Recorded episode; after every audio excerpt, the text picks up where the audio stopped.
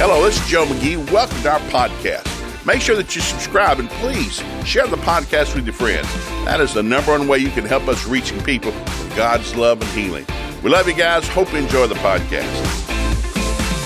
Hey, everybody, it's Joe McGee. Welcome to Walk Through the Bible. We're going from Genesis to Revelation in chronological order. Today we're in the book of Joshua. We're winding down the book of Joshua. Fascinating book.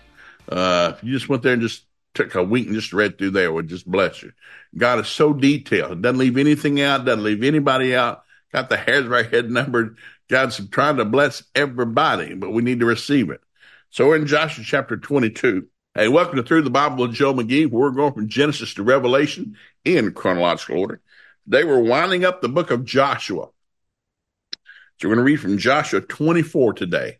And so Joshua's winding up everything, and it's been a great run, incredible story. And uh, I tell people all the time, if you just read through the book of Joshua, take a week. Say, we're going to do this with them. I'm going to read through the book of Joshua. I did it one time with Genesis. That took about three weeks. I'm going to read through the book of Genesis and remind myself how this got started, what happened, where it went south, where it went the right direction, and uh, and it will. Inf- you'll you'll be surprised how much you will forget because our brain leaks out on our pill at night. You got to put it back in. You're supposed to meditate in the word day and night, Joshua 1 8. Then, if you're meditating the word day and night, you'll probably have good success. So, we're Joshua chapter 23. This is Joshua's final words to Israel. Verse 1. The years passed. The Lord had given the people of Israel rest from all their enemies. Ooh, wouldn't it be wonderful? You got rest from all your enemies. Joshua, who is now very old, called together the elders, the leaders, the judges, the officers of Israel. He said to them, I am now very old, an old man. You have seen everything the Lord your God has done for you during my lifetime. The Lord has fought for you against your enemies. I have allotted you your homeland, all the land the nations you have conquered, as well as the land of those we have already conquered from the Jordan River to the Mediterranean Sea and west. This land will be yours. I fulfilled everything God called me to do, uh, Moses, and then I took over. And so, Lord Himself will drive out all people living there now. You will take possession of the land, just as the Lord God had promised you. Verse 6. So be very careful to follow everything Moses wrote in the book of instruction do not deviate from it, either to the right or to the left. Make sure you do not associate with other people still remaining in the land. Do not even mention the names of their gods, much less swear by them, or serve them, or worship them. Rather, cling tightly to the Lord your God as you have done until now. uh, words of remembrance. The Lord God has driven out great and powerful nations for you. No one has been able to de- defeat you. Each one of you put a, a will put a uh, put to flight a thousand of the enemy. The Lord your God fights for you, just as He has promised. So be very careful to love the Lord your God. He's reminding him what all God's done. But if you turn away from Him and cling to the customs of the survivors of these nations remaining among you, if you intermarry with them, know for certain the Lord God will no longer drive them out of your land. Instead, they will become a snare and a trap, and uh, and and they will whip your backs with thorny brambles. Uh, in your eyes, you will vanish from the good land the Lord has given you. Soon I will die, going the way of everything on earth. Deep in your hearts, you know that every promise the Lord God has given you has come true. Not a single one has failed. But as surely as the Lord your God has given you the good things he promised, he will also bring disaster on you and destroy you. He will completely destroy you from the land that God has given you if you break the covenant of the Lord your God by worshiping and serving other gods. His anger will burn against you and you will quickly vanish from the good land that he has given you. Well, that's just a real bad final sermon. What's he? Well, he's trying to tell the truth. You keep doing good, good things going to happen. You start doing bad, bad things going to happen. He's trying to keep it very simple. So the last chapter, chapter 24. Then Joshua summoned all the tribes of Israel to Shechem, including their elders and their judges and their leaders, the officers. They came and presented themselves to God. Joshua said to the people, This is what the Lord God of Israel says. Long ago, your ancestors, including Terah, the father of Abraham, and uh, who lived beyond the Euphrates River, they worshipped other gods back then. But I took your ancestor Abraham from the land beyond the Euphrates, led him to the land of Canaan. I gave him many descendants through his son Isaac.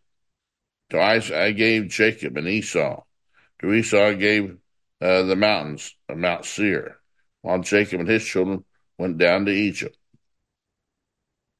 Then I sent Moses and Aaron. I brought terrible plagues, plagues on Egypt, and afterward I brought you out as a free people.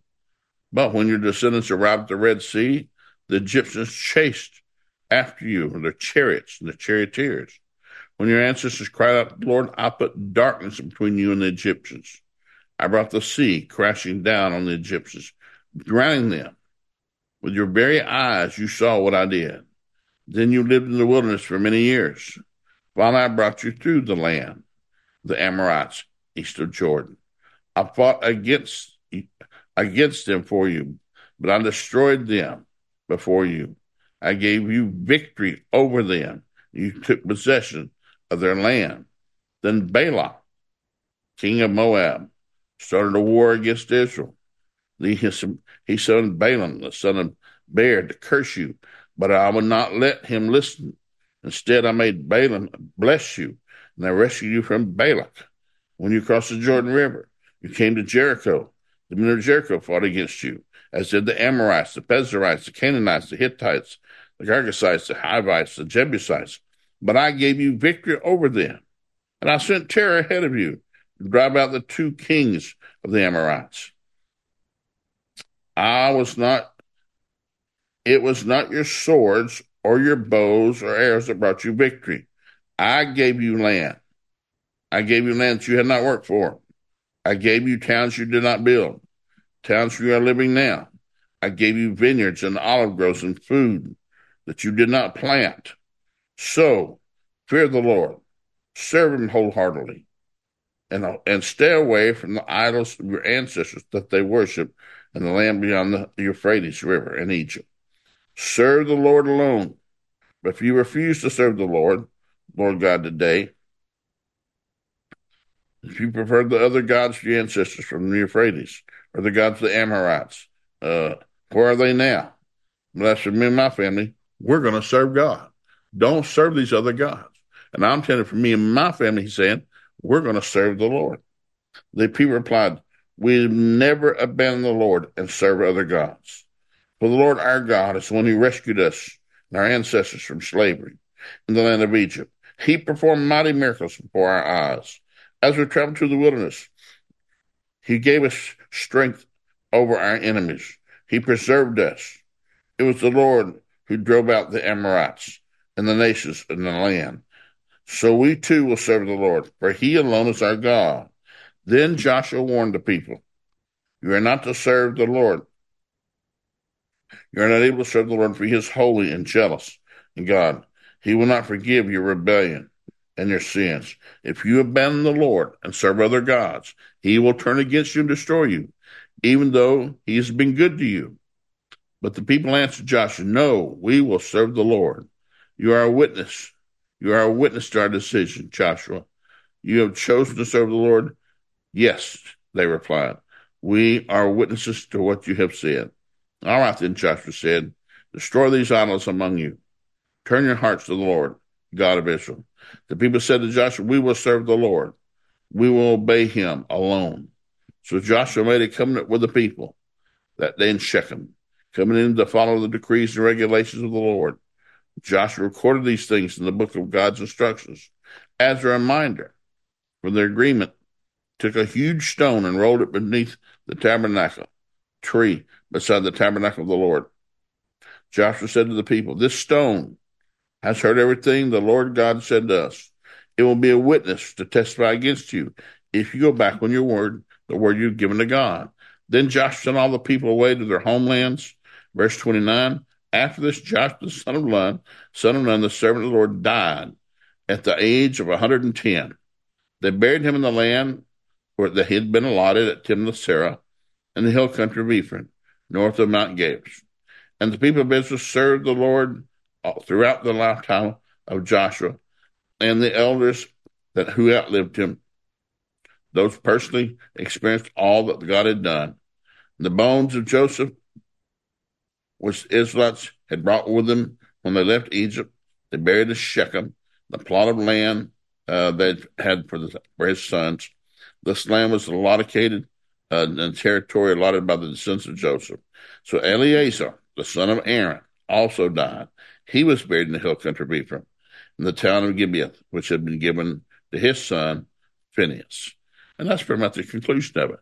So what he was saying was, I did everything I promised. I gave you everything I promised. Your job is just to serve me. I drove out the enemies. You didn't have to fight. I fought for you. I gave you houses you didn't live in. I gave you vineyards you didn't plant. You ate from crops you didn't plant. I blessed your socks up because I wanted the world to look at my people and ask them about the hope that's in them. Now I'm crossed over to the New Testament now, what Jesus said. What did you do all this for us? I wanted to have a people that would make the world jealous. I want to be so blessed, so wealthy, so healthy that others would ask them about the hope that's in them. And they say, it's Jesus. I didn't do this. Jesus did this for me. Jesus gave this to me. I didn't earn my salvation. Jesus bought my salvation and gave it to me. I, I didn't get this. I'm not smart. It's not my IQ. It's not my GPA. I know God. God's good to everybody all the time. It's not my IQ. It's not my GPA. It's that I know God. And God wants to do that for everybody, for you, for your children, your grandchildren, for your spouse's family. God wants to be good to everybody. So he just needs an open door. So to be a great dad say, yes, God, use me. Use me to reach my family. Use me to reach my community, my neighborhood, my place of employment. Help me work better than everybody else. Show up earlier, stay a little bit later, work harder. I want to be an example of a godly person. Use speak, Father. Let this be the greatest year of my life. I pray in Jesus' name. Amen. God bless, guys. Thanks for listening today. Be sure to join us Monday, Wednesday, and Friday to hear more of what God can do in your life. It's got a great future for you and your family, and we're here to help you get there please make sure you visit Joe McGee Ministries on Facebook, YouTube, and Instagram. There you find all of our Friday funny videos and other encouraging resources for you and your family. While you're at it, be sure to visit joemcgee.com. We have all sorts of materials, books, DVDs, you name it, all there to help you, your marriage, and your family succeed.